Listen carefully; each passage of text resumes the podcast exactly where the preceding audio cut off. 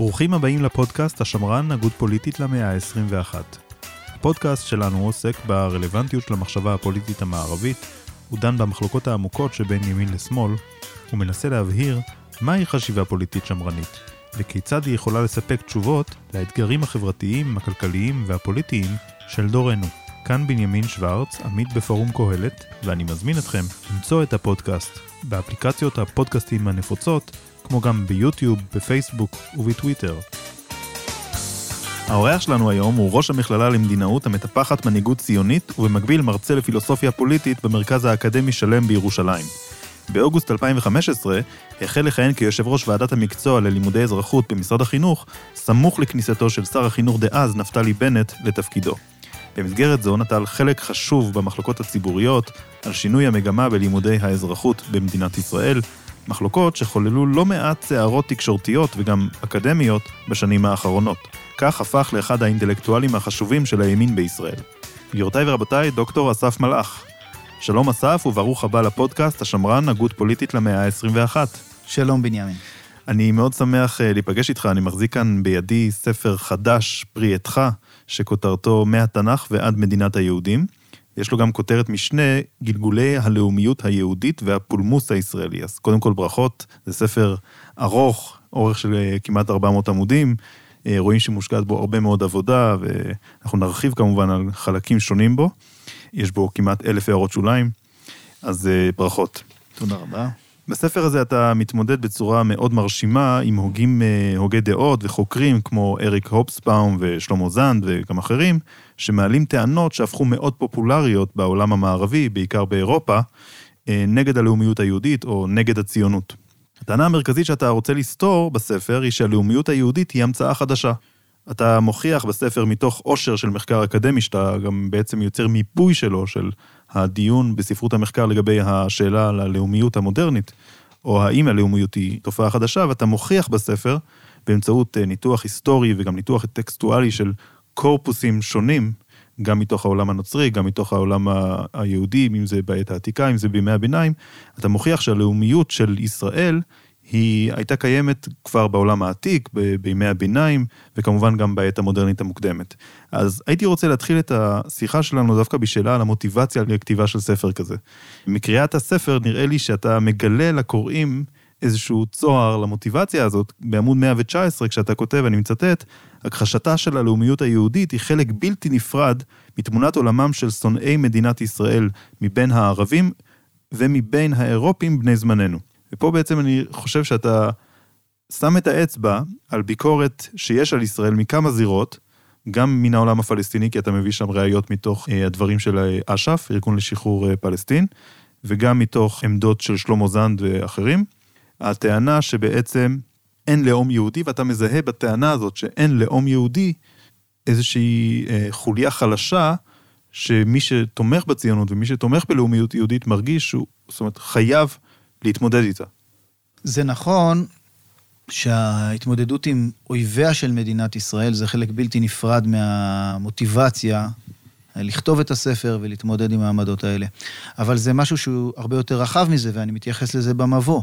הפולמוס בשאלה, האם היהדות היא לאום או דת, דת או לאום, או איזשהו שילוב של השניים, הוא פולמוס או סוגיה שהעסיקה מאוד את העולם היהודי עצמו. Mm-hmm. לאורך כל העת החדשה, ובעצם גם קודם לכך.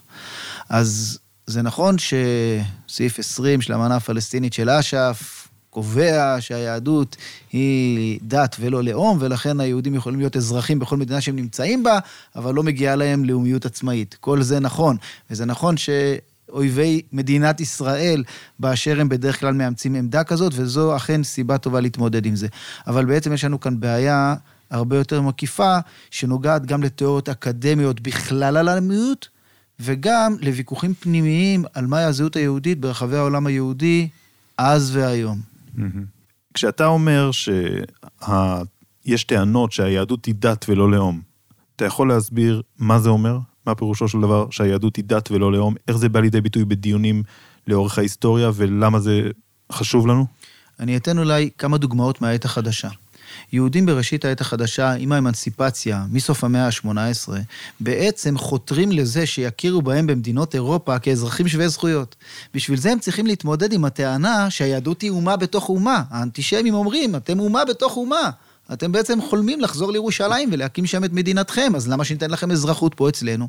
ואז זרמים שונים, בעיקר בקרב היותר ליברליים, אבל גם זרמים אורתודוקסים, במאה ה-19, בתקופת האמנסיפציה, חותרים לומר, היהדות היא דת ולא לאום.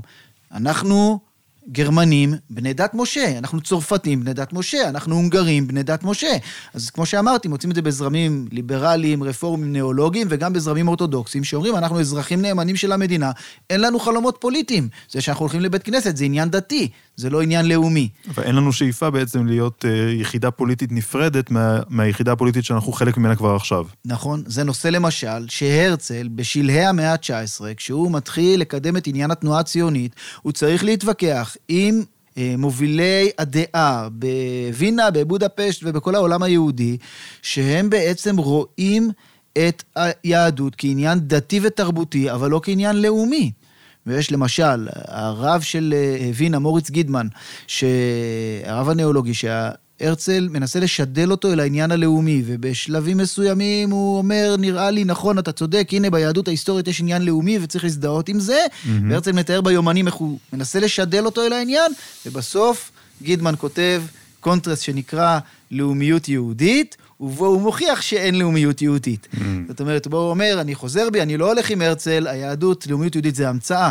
זאת אומרת, הסיפור הזה של המתח הזה, הוא קיים בתוך העולם המודרני, ועד היום, כשאנחנו מדברים על יהודים אמריקאים, הרבה מהם אומרים, נכון, אנחנו יהודים אה, אה, אה, מזדהים מאוד עם יהדותנו, אבל כדת ותרבות, ולא כלאום. אבל החיבור הזה שאתה עושה, ואני מרגיש שעכשיו אני מצליח לשים את הנקודה על שאלה שרציתי לשאול אותך, בין אוהבי ישראל בכל ליבם ובכל נפשם ובכל מאודם, מצד אחד, ועם הטענה הפלסטינית של אש"ף, שמשתמשת בטענות האלה כדי לומר שהעם היהודי לא זכאי באופן לגיטימי, אין לו טענה לגיטימית אה, על אה, מדינה יהודית בארץ ישראל, היא טענה שאתה לא חושש שתקים עליך ביקורות אה, נוקבות?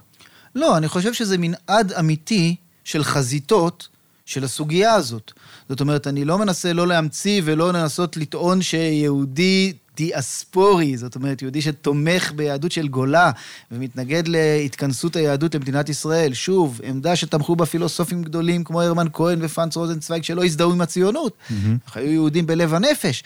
אז אני לא בא להשחיר את העמדה הזאת, אני בא לטעון שליהדות הלאומית יש שורשים חזקים ואיתנים מאוד בתוך ההיסטוריה היהודית. Mm-hmm. אם נתחיל לדבר על הספר ועל המהלך שלו, אז בשני הפרקים הראשונים בספר אתה מסביר איך דווקא נוצרים תופסים את הלאומיות של היהודים. בפרק הראשון אתה מדבר על פילוסופים, כמו תומאס הובס וג'ון לוק ועמנואל קאנט. בפרק השני אתה מדבר על הגות דתית נוצרית, ואתה לוקח אותנו אה, למסע מרתק בעיניי, על האופן שבו עמים באירופה במהלך אה, מאות שנים אה, מזהים את עצמם כישראל החדש, ובעצם איך התפיסה התנ"כית של עם ישראל, או איך התפיסה הלאומית שיש בתוך התנ"ך, משמשת עמים אה, אירופאים כדי להגדיר את עצמם וכדי לבנות את הלאומיות שלהם עצמם. ורציתי לשאול, אני חושב שזו שאלה שתעבור בטח לקוראים רבים שלך, למה אתה פותח דווקא בתפיסה הנוצרית של היהודים עלינו היהודים? למה ההסתכלות הזאת כל כך חשובה לך? אז התשובה לכך היא שאין עדות טובה יותר מאשר העדות של המסיחים לפי תומם, או mm. המתנהלים לפי תומם, מה הם קראו שהם קראו את התנ"ך? מה הם קראו שהם קראו את המקרא? איך הם mm. הסתכלו על היהודים שסביבם? וזה לא אותו דבר, זה, זה שני דברים שונים. כמובן. אבל זאת עדות של מסיח לפי תומו, ולכן הטענה שהיהודים לא חלמו על מדינה, לא חלמו עניין פוליטי, אה, נחלשת מאוד כאשר אנחנו מסתכלים על זה שלא רק שהמקרא היווה מקור השראה מרכזי כל כך לציונות ולתנועה הלאומית היהודית המודרנית, הוא היווה מקור השראה עצום ומרכזי לתנועות לאומיות באירופה, כיוון שלצורך העניין, כתבי הקודש שלהם, הברית החדשה, לא היה בעניין לאומי, ולכן כל פעם שהם רצו למצוא בתוך ארגז הכלים, וכידוע הם גם מקדשים את התנ"ך שלנו כחלק מכתבי הקודש שלהם, אז כל פעם שהם חיפשו מקור השראה לאומי, הם חזרו אל המקרא. וזה, אני חושב, מלעיג מאוד את הטענה שבעצם היהודים רק חולמים על עניין דתי והעניין הלאומי הוא מחוץ לפוקוס או מחוץ לטווח הציפיות שלהם. אבל אתה כאדם דתי, האם אתה רואה בלאומיות התנ"כית שבראשית העת המודרנית, אם זה בהולנד ואם זה באנגליה ואם זה בספרד, האם אתה רואה בה דבר אמיתי או דבר מומצא? ואני אגיד לך למה השאלה הזאת חשובה לי. משום שאם היא מומצאת בעיניך, דווקא כיהודי דתי, האם תוכל להבין שבעצם מי שלא מאמין שאלוהים נתן את התורה לעם ישראל, או, או שהוא בחר בעם ישראל וכולי, שבעיניו גם כן הלאומיות היהודית היא דבר מומצא? אתה מכניס פה את העניין הדתי, וזה בהחלט ראוי לעיון ולדיון, אבל הספר בא מפרספקטיבה היסטורית, וצריך להבין את זה. זאת אומרת, השאלה אם הלאומיות זה דבר מומצא, או זה דבר עתיק יומין, אז... הרי אתה בא לומר עתיק... שזה דבר עתיק יומין, אותנטי, מושרש היטב וכולי. נכון. אבל מצד אחד, זה בעיקר כשמדברים על היהודים, אבל כשמדברים על הנוצרים, אתה מתאר את זה כאיזשהו תהליך של בנייה חברתית, בנייה של נרטיב, אולי לגיטימי, אבל עדיין יצירה אנושית, יצירה של דבר שהוא פוליטית נכון. אבל גם כאשר אני מדבר על המקרה היהודי, אני לא טוען, או על עמים עתיקים, אני לא טוען לאיזה שהם 70 אה, אומות שהם חלק מסדר הדברים הטבעי של המציאות. לא על זה אנחנו מדברים. בוודאי שגם האסכולות, אני מתמודד פה עם האסכולות בצורה מאוד מפורטת, משאלת הגדרת הלאומיות ועד שאלת האופן ההתהוות שלה במהלך ההיסטוריה. כן. אז גם עמדות שאני יותר מזדהה איתן, שרואות את הלאומיות כתופעה תרבותית שמופיע, של קשר בין פוליטי לבין תרבותי, דבר שקיים גם בתרבויות עתיקות, לא מדובר על זה שיש פה איזה 70 אומות שהן מתקדמות איתנו לאורך כל ההיסטוריה, והפרסים שהיו הם הפרסים של היום, לא, היוונים שלא היו הם היוונים של היום. זאת אומרת, ברור שיש פה תהליך דינמי של התהוות עמים, התפרקות עמים, התמזגות עמים, נכון. בידול בין קבוצות, כל נכון. הדברים האלה הם מאוד מאוד דינמיים.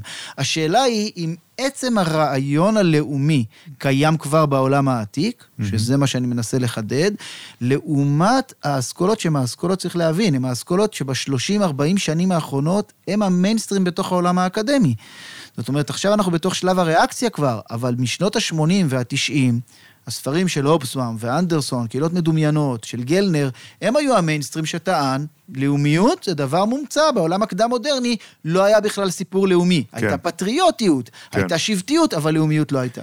אבל אם אנחנו למשל הולכים לאדם כמו אוליבר קרומוול שהזכרת, וג'ון מילטון שהזכרת, במאה ה-17 באנגליה, שהם אה, מתמודדים עם הנושא של מלחמת אזרחים, ואוליבר קרומוול, אתה מצטט אה, נאום נפלא שלו בפרלמנט, שבו הוא מדבר אל הנציגים של הפרלמנט כאל הפרלמנט שנמצא בלב האומה שהאל רואה בה אומה מיועדת ונבחרת וכולי. אתה כאסף מלאך רואה בזה דבר אה, אותנטי, ללאומ... זאת אומרת הלאומיות התנ"כית הזאת היא דבר אותנטי לאנגלים, או שאתה אומר, לא, הם השתמשו בזה, אבל אני לא רואה בזה דבר נכון. אז שוב, אני, אני חוזר ואומר, הפרספקטיבה שלי בדיון בספר היא פרספקטיבה היסטורית. Mm. ובמובן הזה, השאלה של... אני לא שואל את שאלת האותנטיות, כמו את שאלת mm. העומק ההיסטורי. וברור שהאנגלים, חוקרי לאומיות, אמנם התווכחו על זה ואני מקדיש סעיף שלם לאנגליה, ויש כמעט בכל מאה בתולדותיה של אנגליה, מי שטוען פה התחילה הלאומיות שלה. אה, זה משעשע ומבהיר את המורכבות של הדיון ויחסיות הדיון, ועד כמה זה לא מובהק, השאלה איפה מתחילה לאומיות. אבל... השאלה שמעסיקה אותי זה לא אם זה, ש... אם זה אותנטי או לא אותנטי. השאלה אם יש פה עומק היסטורי ארוך, ואנחנו mm. רואים שכבר, כאילו, חוקרים שונים טוענים שכבר, אפילו עוד לפני הכיבוש הנורמני ב-1099, כבר בתקופה אפילו האנגלו-סקסונית אפשר לאתר יסודות של התהוות של תפיסה לאומית. הייסטינגס למשל מציין את הכומר ביד שכותב את ההיסטוריה הכנסייתית של האנגלים. ממש בימי הביניים המוקדמים, ואומר, הנה, זה מתאר לנו בעצם את התודעה שיש פה עמים אנגליים כבר בתוך התודעה של הכומר ביץ' כותב את זה. אז זאת השאלה החשובה. ברור שיש פה התהוות היסטורית, גם אני, גם עם ישראל, גם בתיאור המקראי של עם ישראל הוא נוצר בהתהוות היסטורית. Mm-hmm. השאלה היא, האם, האם מדובר על היסטוריה קצרה של 100-200 שנה, מה שטוען, okay, מה אוקיי, שנקרא האסכולה המודרניסטית, כן. לבין מי שטוען שמדובר בהיסטוריה ארוכה. אז אני אשאל אותך את זה מכיוון אחר. אתה הבאת גם דיון מאוד מעניין מתוך דבריו של יוסף בן מתתיהו, שמתמודד גם הוא כבר לפני אה, אלפי שנים על השאלה הזאת מול אנשים שאומרים שהעם היהודי הוא, הוא המצאה חדשה, והוא אומר בשום פנים ואופן הדבר אינו נכון. ואתה מציין בשעשוע שכבר אז השאלות נדונו והיו נתונות במחלוקת. אז אם הולכים לפי הכיוון הזה, אפשר גם לשאול, האם גם בעולם העתיק, או נניח כש, כשכל לאום, כאשר הוא מתחיל, כשהוא יוצא לדרך, אם יש נקודה מסוימת שבה הוא יוצא לדרך, שאפשר להצביע עליה, האם באותה נקודה תאמר גם אז שהוא לגיטימי, או ש... אני מניח שתאמר שזה, שזה לגיטימי, אבל מה המבקרים שלך יאמרו על, ה, על הנקודה הזאת? אני רוצה לחדד משהו שאתה מדבר על לגיטימיות. אוקיי. Okay. זה נכון שלגיטימיות קשורה באיזשהו הוד קדומים mm. אצל חסידי תנועות לאומיות. אוקיי. Okay. וגם אצל מתנגדיהם, שלכן הם באים להפריך את העתיקות של התנועה הלאומית הזאת. כן. אבל מבחינה לוגית, השרשור הזה הוא שרשור מקוטע ולא, ולא הכרחי. נכון. זאת אומרת, יכול להיות שיש תנועה לאומית, שהיא אכן יש לה מטען של אלפי שנים, ואף על פי כן, כתופעה לאומית היא דבר נורא שלילי. נכון. יש כל מיני, עבדות, זה דבר שיש לו עומק היסטורי. של אלפי שנים, ואף על פי כן אנחנו מתייחסים היום אל עבדות כאל דבר שלילי מעיקרו. נכון. לעומת זאת יש דברים מודרניים שאנחנו אומרים, זה מודרני, אבל זה מצוין. זאת אומרת, הלינק הזה הוא לא לינק הכרחי, נכון. אלא מה? אתה עמדת על זה בספר, וזה נכון. ניתוח אה, מאוד חשוב. ולכן הספר בעצם לא עוסק בשאלה של הפילוסופיה הפוליטית, האם לאומיות זה דבר טוב או דבר רע. Mm-hmm. זה מצריך ספר אחר, סיימתי את הספר, פסקאות הסיום נכון. של הספר, בהם אני כותב שאני בעצם נכון. עסוק עכשיו בכתיבה של חיבור אחר, שעוסק בשאלה של לאומיות טוב או רע, מהזווית של פילוסופיה הפוליטית. הספר עוסק אבל- באמת בשאלה ההיסטורית, אבל- האם יש עומק אני- היסטורי ללאומיות הכללית והיהודית. ואני שואל מבחינה היסטורית, כרגע.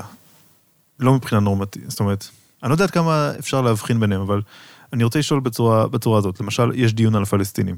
יש אומרים שיש עם פלסטיני ויש אומרים שאין עם פלסטיני. מגולדה מאיר ועד, אה, ועד ימינו שהטיעון הזה מושמע. עכשיו, אתה יכול להגיד, זאת אומרת, מישהו יכול להגיד, העם הפלסטיני, אין לו שום מקורות. מישהו אחר יכול לומר, מה זה משנה שאין לו מקורות? הוא היום קם. ואתה, אסף מלאך, לכאורה, מהדברים שלך אני מבין, שאתה הולך עם הטיעון האחרון. זה לא משנה כל כך אם יש לו עבר. עצם זה שהוא מתקיים, זה אומר שיש לנו פה עם. ואם הביטוי פלסטיני יוצר בלאגן פה, אז בוא נדבר על עם אחר. כלשהו שמומצא כרגע. שוב, אתה לוקח, שקם. אותנו, אתה לוקח אותנו לדיון שהוא דיון מאוד חשוב, אני גם כתבתי עליו, אבל הוא באמת לא הדיון של הספר. והוא הדיון, okay. האם, עד כמה העומק ההיסטורי משפיע על הצידוק. Mm-hmm. ואני, מה שאני עשיתי במאמרים שכתבתי על העניין הזה, אני ניתחתי את הצידוקים השונים למדינות לאום בהגות הפוליטית, ושאלתי את השאלה לגבי כל אחד מהם, שבעה צידוקים, לגבי כל אחד מהם, האם השאלה של המשך הארוך של העומק ההיסטורי משפיעה או לא, mm-hmm. האם זה שקיימת מסורת מדינית בתוך אותה תרבות מסוימת, האם זה משפיע או לא, על הטיעון שלהם בזכות, או בדר, בזכות, בזכות הדרישה למדינת לאום. Mm-hmm. אז זו סוגיה מאוד מעניינת, אבל היא שוב לוקחת אותנו לסוגיה הנורמטיבית. Mm. ואני רק יכול להגיד, הסוגיות הן לא סוגיות של כן ולא. זה סוגיות של חיזוק הטיעון והחלשת הטיעון. Mm-hmm. אתה לוקח את המקרה הפלסטיני, ברור שהמקרה הפלסטיני שבו אנחנו מדברים על מכלול של נסיבות, של קשר אל העולם הערבי ובידול מאוד מאוד חלקי מתוך תרבויות מסביב, אורך זמן קצר מאוד, ושל הזהות הפלסטינית כתופעה רחבה, ועוד שורה של היבטים גיאופוליטיים של משמעות הקמת מדינה פלסטינית, שמובילים לזה שאני חושב שמבחינת העמדה המוסרית והפוליטית אין צידוק להקמת מדינה פלסטינית. כל זה נכון, אבל אני רק אומר, זה בעצם מעבר לתחום ההסתכלות של הספר, אוקיי. שעוסק בסוגיה ההיסטורית. אז אה, בוא נחזור אה, לעניין הנוצרי, ורציתי לשאול אותך, מה אתה עושה עם הפער שבעצם מתהווה בין אירופה הנוצרית שאתה מעלה על נס ובצדק, לבין אירופה היום, שהיא אירופה חילונית? האם, איך אתה מתמודד עם הפער הזה? זאת אומרת, מצד אחד אתה אומר, אני יכול להביא ראייה מאירופה מסוימת, אבל מצד שני, כשאנחנו עומדים מול אירופה אחרת, שמבטלת או מתייחסת בביטול לתפיסות אה, לאומיות תנכיות, האם אתה מתמודד עם הפער הזה? זאת אומרת, אני מניח שהאירופה של היום, כפי שתיארתי אותה, היא קולטת בקלות יותר את הטיעון הביקורתי, זה שמתמודד עם הציונות, זה שבא לבקר את הציונות, כמו שלמה זנד, אבל הרבה יותר קשה לשכנע בטיעון שלך מאירו- מאירופה של היום. מבחינת לב הטיעון שלי זה לא משנה, כי גם אם כל אירופה היום היא מחולנת, בסופו של דבר, שאנחנו דנים מהו הדימוי של היהדות בעיני האירופים, וזה הדרך שאני מסתכל על הנושא בחלק הראשון של הספר. בחלק השלישי אני מסתכל איך היהודים הסתכלו על עצמם. כ- כדת או כלאום, בכל אחד מה, מהשלבים של קיומם. אבל חלק הראשון שאני מסתכל מנקודת המבט האירופית, אז זה לא משנה איפה אירופה היום. מספיק שבמשך מאות שנים היה להם דימוי פוליטי של היהדות, וזה מאוד חזק, כשאתה קורא אה, מה, מה נפוליאון כותב על היהודים ב-1799, שהוא כובש את ארץ ישראל, והוא קורא ליהודים כאומה חשובה, היסטורית, שגזלו ממנה את זכויותיה, לבוא ו- ו- ולחדש את ממלכתם בארץ ישראל. אה, אה, מניפסט, יש מחלוקת לגבי האותנטיות שלו, זאת אומרת, האם נפוליאון עצמו כתב אותו, אבל ללא ספק הוא התפרסם ב-1799, וזאת הנקודה החשובה. זה הדימוי של יהודים ויהדות באירופה. הם מבינים שיש פה חזון פוליטי. אז זו הנקודה החשובה. ללב הטיעון שבספר. אבל בכל זאת אני רוצה להתייחס גם למה שאתה אומר לגבי, אז מה עם אירופה המחולנת? צריך לזכור שגם אירופה המחולנת של היום, עדיין הכנסייה והכנסיות תופסים בה מקום חשוב. ולא לחינם, הכנסייה הקתולית, עם כל השינויים שהיא עשתה ביחס ליהודים וליהדות ב-1962, השינוי הגדול של נוסטרה אטאטה, השינוי שנעשה בזמננו זה, עם נכון. השינויים בדוגמה הנוצרית, עדיין הם נמנעים מלהכיר במדינת ישראל כמדינת העם היהודי, כיוון שהם מבינים במשך שנים שההכרה הזאת היא פגיעה עמוקה בדוגמה הנוצרית או בדוקטרינות הנוצריות, שרואות בעצם קיומם של היהודים מושפלים בגלות, את ההוכחה והראיה לצדקת הנצרות, וממילא בהקמתה של מדינת ישראל את ההפך מזה. עכשיו, חלק אחר בספר, שלדעתי גם יתפוס אה, הרבה מהסיקור אה, שמתקיים בימים אלה על הספר, הוא חלק שבו אתה מנתח את הקשר בין החיים האישיים של חוקרי הלאומיות באקדמיה ובין העמדות שלהם ביחס ללאומיות. למשל, אתה מציג חוקרים שגדלו, או נניח מי שגדל עם ערכי הציונות, הוא נוטה לראות בלאומיות יותר יסוד עתיק. לעומת זאת, אה, מי שברח לאנגליה מאימת הנאצים בפראג, אה, וכל מבוקשו להשתלב כאזרח בארצו החדשה, הוא נוטה לטעון נגד הלאומיות. אז קודם כל רציתי לשאול אותך, כיצד אנחנו, לשיטתך, יכולים לצאת מעצמנו כדי לבוא ולטעון טענה או להגיע למסקנה ביחס לנושא הזה, שהיא לא כרוכה ביחס האישי המיידי שלנו כלפי הציונות. למשל, אה, יש נטייה טבעית למישהו חלק מחברת הרוב במדינת ישראל לתמוך בכיוון מסוים, לעומת זאת, אם uh, אתה הולך לאדם שהוא חלק מחברת מיעוט יהודית בארצות הברית למשל, אז תהיה לו נטייה ללכת לכיוון האחר, כמו שבעצם אתה מתאר בספר שלך. מבחינת המתודה, איך אתה יכול להציע לנו להגיע למין מסקנה כזאת שהיא מתרחקת יותר מהמקום הסובייקטיבי שאתה מצאת בחוקרי הלאומיות. אני רוצה להגיד בעניין הזה שתי נקודות. נקודה אחת היא שזאת בעיה כללית במחקר, שאנחנו היום מודעים אולי יותר מבעבר לסובייקטיביות של המחקר, לסובייקטיביות של החוקר, לסובייקטיביות של נקודת המבט. יש כאלה שמובילים את זה לאיזשהו תיאור פוסט-מודרניסטי שבו תפקידו של ההיסטוריון אינו אלא העללה. זה הביטוי, העללה, זאת אומרת יצירת עלילה. בעצם. אתה לא יכול לכתוב את ההיסטוריה כהווייתה. לכן כל תפקידו של ההיסטוריון זה לייצר העללה בכיוונים אידיאולוגיים mm. שהוא אה, אה, חפץ בעיקרם. כן. אז זה אופציה אחת. אני חושב שהאופציה הזאת היא אופציה לא טובה. ובסופו של דבר רוב האנשים מעוניינים בדעת. ורבים מהחוקרים חשובה להם האמת, ומנסים לנווט גם את המחשבות שלהם, גם את הרעיונות שלהם, גם את העמדות הפוליטיות שלהם, בהלימה עם מה שמאמינים שזו המציאות האמיתית ההיסטורית. כן. וכך ראוי, וכך נכון. עכשיו, זה שאנחנו יודעים שיש נקודות מוצא שונות, פוליטיות לחוקרים, או נקודות מבט סובייקטיביות, זה רק אמור להעשיר את הדיון שלנו במידה ואנחנו שקופים ביחס לזה. Mm-hmm. זאת אומרת, אנחנו אומרים, אוקיי, בואו כל אחד יניח על השולחן מה המגמה שלו, ועכשיו נראה מה הראיות שלו. ואפשר להמשיך ולהתווכח בענייניות וגם בחברות ובידידות, כל עוד מבינים מה... כיוון שכל אחד רוצה ללכת בו, ו- ומצד שני מניחים בצורה שקופה, בין אם זה, דרך אגב, גם במקרה של הוראה אל מול סטודנטים, וגם במקרה של ויכוח אקדמי אל מול הצדדים השונים. אה, אולי אני אזכיר אנקדוטה אחת, שאריק הובסבאום, שאותו אני תוקף הרבה בספר, שאולי החוקר המרכזי, ההיסטוריון המרכזי, שהוביל את העמדה של לימוד זה דבר מודרני, כותב שהיסטוריון של הציונות לא יכול להיות היסטוריון אובייקטיבי, במידה והוא ציוני.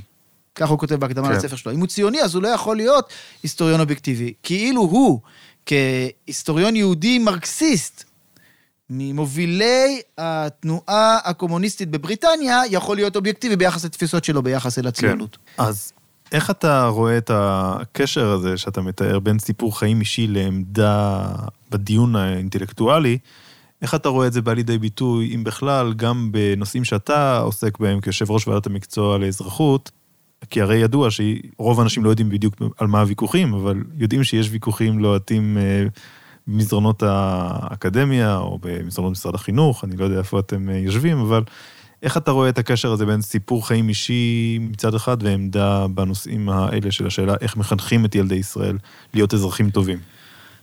אני אגיע אל, ה, אל העניין של האזרחות, אבל אולי דרך נושא קרוב מאוד שטיפלתי בו בספר.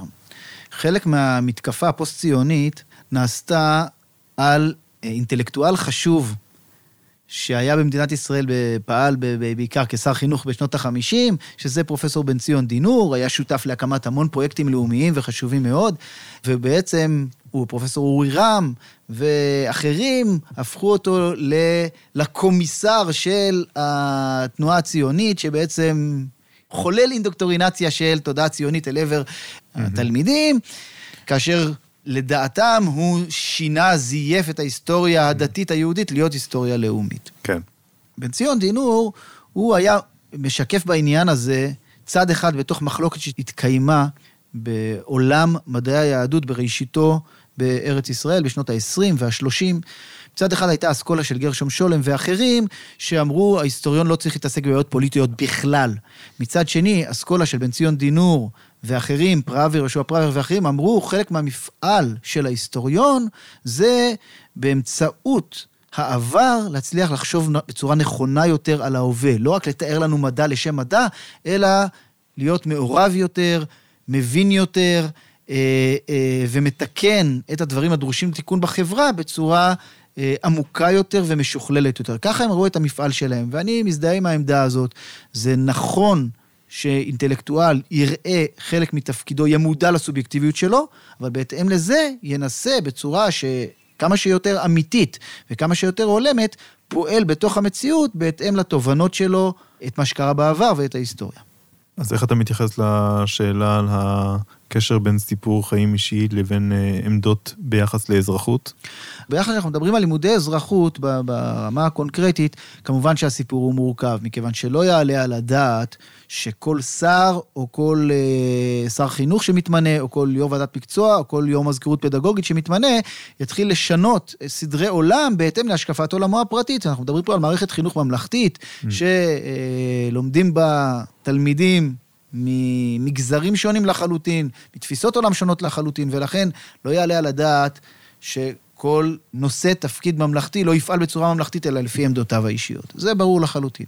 העניין הספציפי בלימודי האזרחות, שהעניין הזה אכן כך היה, אבל בדיוק לצד השני. זאת אומרת, מה שקרה מאז ראשית שנות האלפיים, שבעצם לימודי האזרחות עברו ליברליזציה מאוד מרחיקת לכת, שבעצם מיעטה את המקום ואת החשיבות של יהדותה של ישראל, או היותה של ישראל מדינת לאום, כחלק בסיסי בהבנת ערכי היסוד של המדינה. Mm. זו תהליך שקרה, ואותו ניסינו לבלום. הבלימה שלו לא צריכה להיעשות על ידי רדיקליות לצד השני, וגם לא על ידי טענה שלפני כן היה פוסט-ציונות, גם אז הייתה ציונות, אבל לא בצורה מאוזנת. ועל ידי הצגה של ערכי היסוד של המדינה כמדינה יהודית ודמוקרטית, ערכים שמצויים בסך הכל בקונסנזוס רחב, עם הפרשנויות השונות שצריך להציג בפני התלמיד כדי להשאיר את המחשבה שלו ואת היכולת שלו לגבש עמדה אישית ביחס לסוגיות הפוליטיות שעל הפרק. אוקיי, okay, אני רוצה לחזור איתך לספר עצמו. ולשאול על האופן שבו אתה תופס את הטיעון שלך בספר. אני רוצה לצטט, אתה כותב, אדגיש ואבהיר שלטובת הדיון שלנו די לנו בטענה רזה. כדי להפריך את הטענה שהציונות המציאה את הלאומיות היהודית, אין צורך להוכיח שבכל שלב בהיסטוריה היהודית כל היהודים בכל תפוצות ישראל היו מלאים או גדושים תודעה לאומית. די אם ניווכח שהיא התקיימה בתודעתם של יהודים רבים בשלבים חשובים של ההיסטוריה היהודית, כדי לקבוע שהלאומיות היהודית המודרנית אינה המצאה, מניפולציה או תודעה כוזבת. ואני רוצה לשאול, זה מתחבר גם לדברים שאמרנו קודם, למה חשוב להסביר שהלאומיות היהודית היא עתיקה? אולי עדיף להסביר שהיא פשוט טובה, אז אמנם אתה אומר שאתה תכתוב על זה בעתיד, אבל מכיוון שאין קשר הכרחי בין העתיקות של הלאומיות לבין הערך הנורמטיבי שבה, למה כל כך חשוב לך לעמוד על העניין הזה שהיא עתיקה? טוב, יש פה, דבר ראשון, יש לזה ערך רטורי חשוב מאוד. זאת אומרת, אנחנו כן רואים שכמו שאמרנו, אנשים שמתנגדים למדינת ישראל או למרכזיות שלה, כן, מחוץ, אויבי ישראל ממש, או מצד שני, אנשים חשובים וטובים בתוך העולם היהודי שמדגישים דווקא את הממד הכללי של היהדות, ולא את הממד ה... האוניברסלי של היהדות, ולא את הממד הלאומי הפרטיקולרי שלה. בין אלה ובין אלה, כן רואים אלמנט רטורי באמירה, אנחנו מייצגים את היהדות ההיסטורית, והציונות איננה מייצגת את היהדות ההיסטורית. אבל אני, אני רוצה דווקא להיאחז בנקודה שאמרת, כדי להבהיר מהי הטענה הרזה שאני טוען. כשאני טוען טענה רזה, פירוש הדבר, אני אכן מראה בספר שכבר במקרא ובחז"ל, ובוודאי בראשונים, ישנם פרשנויות של היהדות, שבמובנים שאנחנו מתארים היום לאומיות, זוהי פרשנות שהיא לא לאומית. מי שחולם על ימות המשיח בתור עולם פוסט-פוליטי, שבו לא יתקיימו עוד ממלכות אנושיות, ולא יתקיימו עוד מדינות כמו שאנחנו מכירים אותן, ותתחדש תודעה רוחנית חדשה, שהיא סוג של אפוקליפסה אה, אסקטולוגית, זאת אומרת, קץ הימים, לא נמשך העולם הטבעי וההיסטורי כמו שאנחנו מכירים אותו היום, בעצם זוהי תפיסה פוסט-לאומית, מכיוון שבסופו של דבר לאומיות במובן המודרני שלה, זאת הקמת מדינה mm-hmm. ליהודים. ויש מי שאומר, זה לא מימוש החזון המשיחי. כן. אז יש קולות כאלה ביהדות. עד כדי כך שאני הרגשתי בספר את הצורך לומר, בואו תראו עד כמה מרכזי הקול הלאומי. למרות שנכון, בכל תקופה בהיסטוריה היהודית יש גם קולות שהם לא לאומיים. כן, אבל מנקודת מבט מרקסיסטית, למשל אריק הופסבאום שהזכרת, אה, הוא, אם הוא קורא את הפסקה הזאת, או אם הוא היה קורא את הפסקה הזאת, הוא יכול היה לומר, אוקיי, אסף הוכיח שהיו יהודים רבים בתקופות חשובות להיסטוריה היהודית, שהיו אה, לאומיים. אבל עדיין אין בזה כדי להוכיח שהלאומיות אינה מומצאת. כי הרי יהודים רבים בתקופות חשובות יכולים היו לחבור יחד מסיבות מעמדיות, אם אתה מסתכל על זה מנקודת מבט מרקסיסטית, לחבור יחד כדי, באופן מודע או שלא במודע, כדי לייצר תפיסה לאומית מומצאת שמשרתת את uh, המעמדות הגבוהים האלה שמייצרים רעיונות. זו נקודה מעניינת מה שאתה מעלה, אבל בסופו של דבר זה ממוטט את הטיעון לא רק את הטיעון הרטורי, אלא אפילו את הטיעון המהותי של מי שטוען שלאומיות זה תופעה מודרנית. ואני אתן דוגמה מחוקר שאני מתייחס אליו בספר. הנרי וסרמן טוען בספר, בספרים שלו ובחיבורים שלו, שלאומיות זה דבר מומצא ודבר מודרני, וממשיך בזה את קהילות מדומיינות של אנדרסון, ואת הובסבאום וגלנר וכל האסכולה הזאת. והוא אומר, הנה, וגם היהדות, הלאומיות היהודית, הומצאה על ידי הציונות והיא דבר מודרני.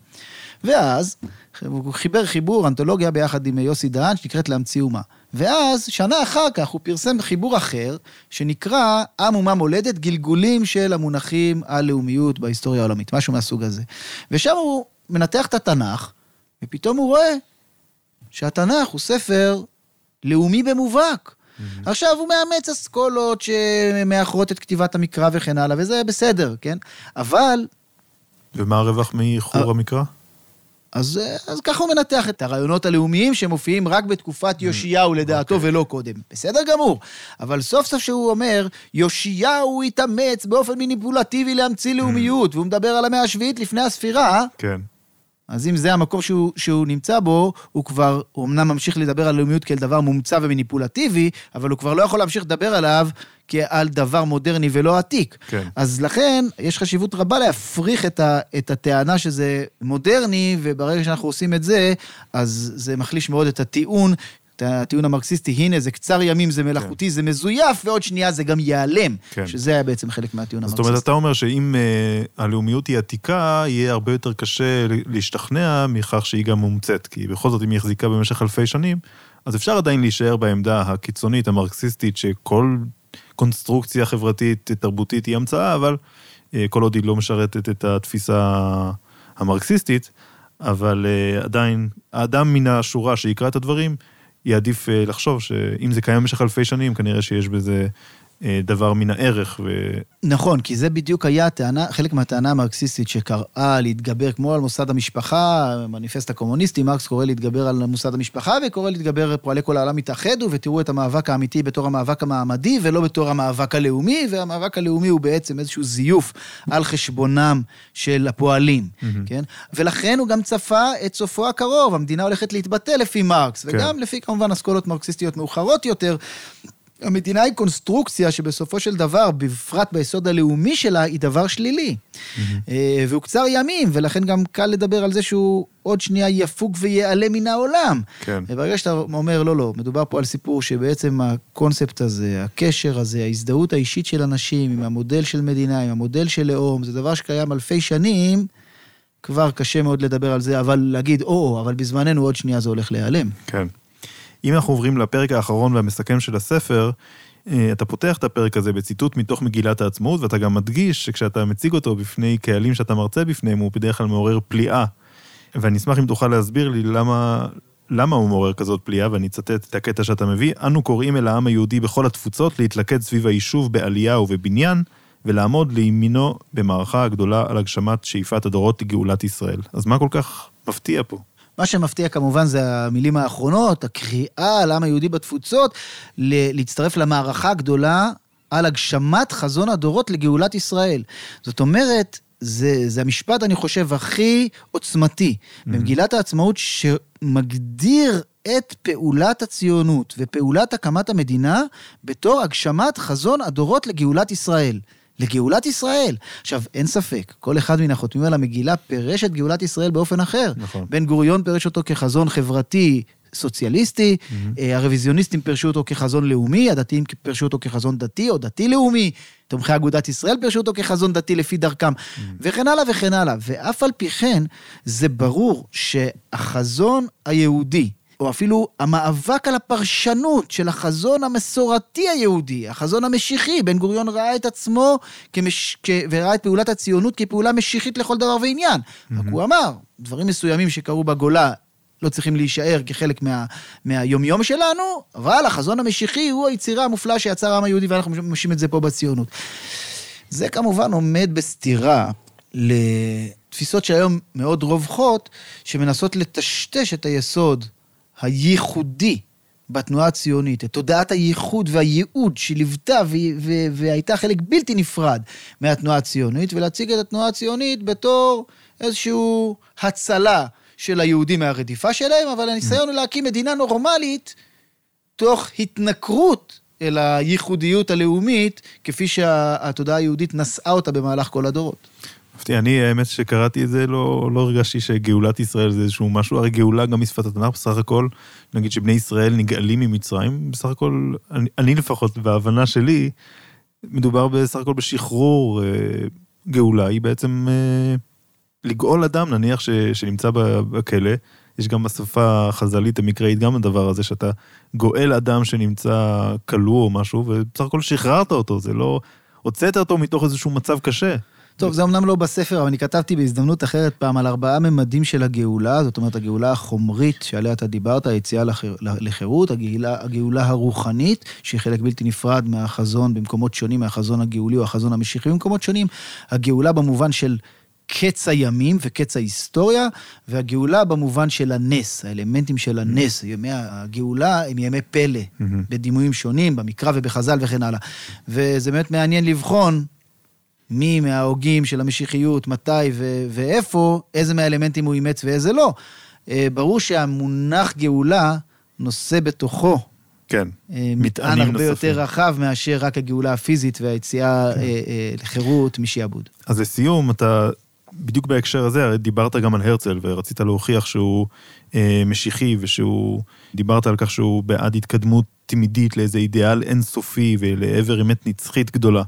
אז גם אם תוכל להסביר למה חשוב לך העניין הזה של הרצל כמשיחי, וב, ובזה בחרת לחתום את הספר, וגם לומר מהו האידיאל הזה, הגדול הזה שהרצל מדבר עליו, שהוא רוצה להגיע אליו. אז שוב, המרכזיות, או החשיבות של אה, הרצל ואחר כך של בן גוריון בתוך התנועה הציונית, הם הופכים אותם להיות המועמדים הטבעיים לטיפול מרכזי שאנחנו רוצים לשאול את השאלה, שאני עושה אותה לגבי כל שלב בהיסטוריה בתוך הספר, כל החלק השלישי של הספר, אני בודק במקרא, אני בודק בחז"ל, אני בודק בימי הביניים ואני בודק בעת החדשה ובציונות, עד כמה הסיפור הדתי פועל אל מול הלאומי בתוך העם היהודי.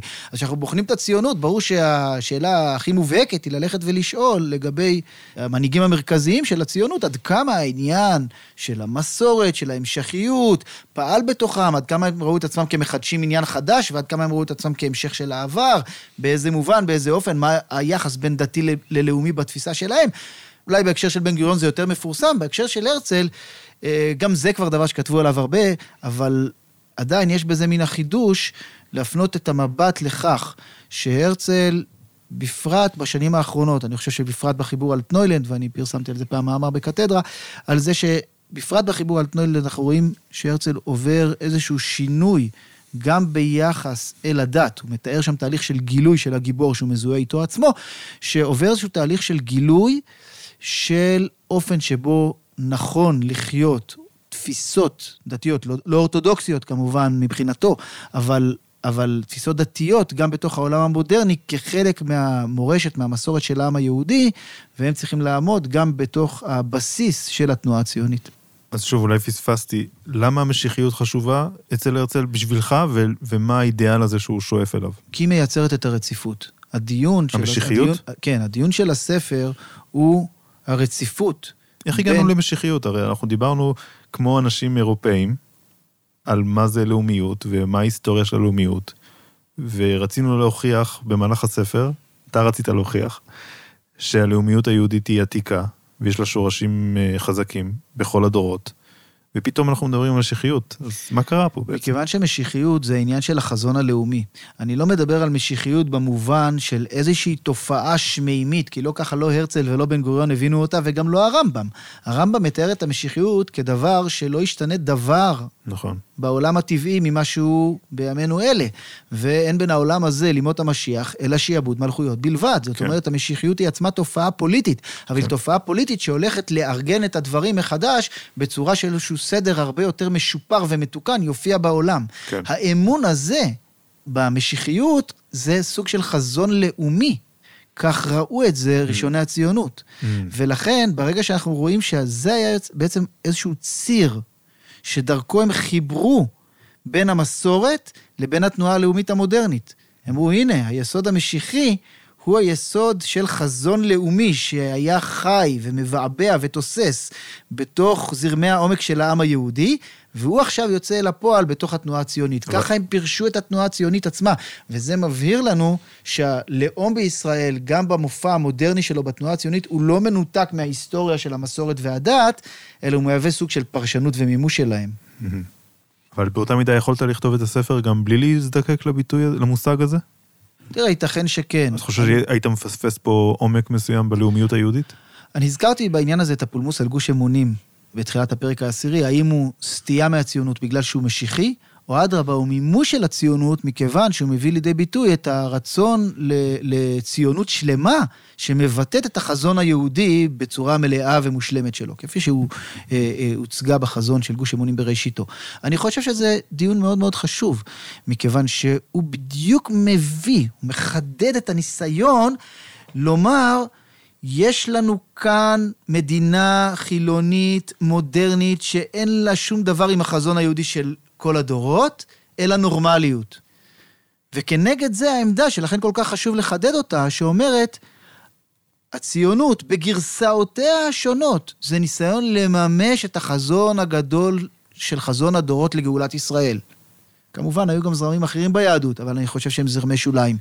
פרופסור ברוך קורצוול קרא לזה הזרם הייעודי, מלשון ייעוד בציונות, והזרם האנטי-ייעודי ביהדות. זאת אומרת, ברנר או, או ברדיצ'בסקי, שבמידה רבה ניסו להתנער מתחושת ה"אתה בחרתנו" ומתחושת הייעוד של העם היהודי, אבל אלה זרמים שבסופו של דבר לא היו הזרם המרכזי. Mm-hmm. הזרם המרכזי, כולל בתנועות הפועלים, היה מי שניסה לטעון, דווקא הציונות היא הדרך לממש את חזון הדורות, וזו אמירה שמחברת בין הציונות ו- ופעולתה לבין חזון הדורות ומייצרת רציפות ולא ניתוק. אז אם אני שואל את זה בצורה ממש אה, גסה, אתה בעצם מגייס פה את הרצל לטובת המפעל ההתנחלויות?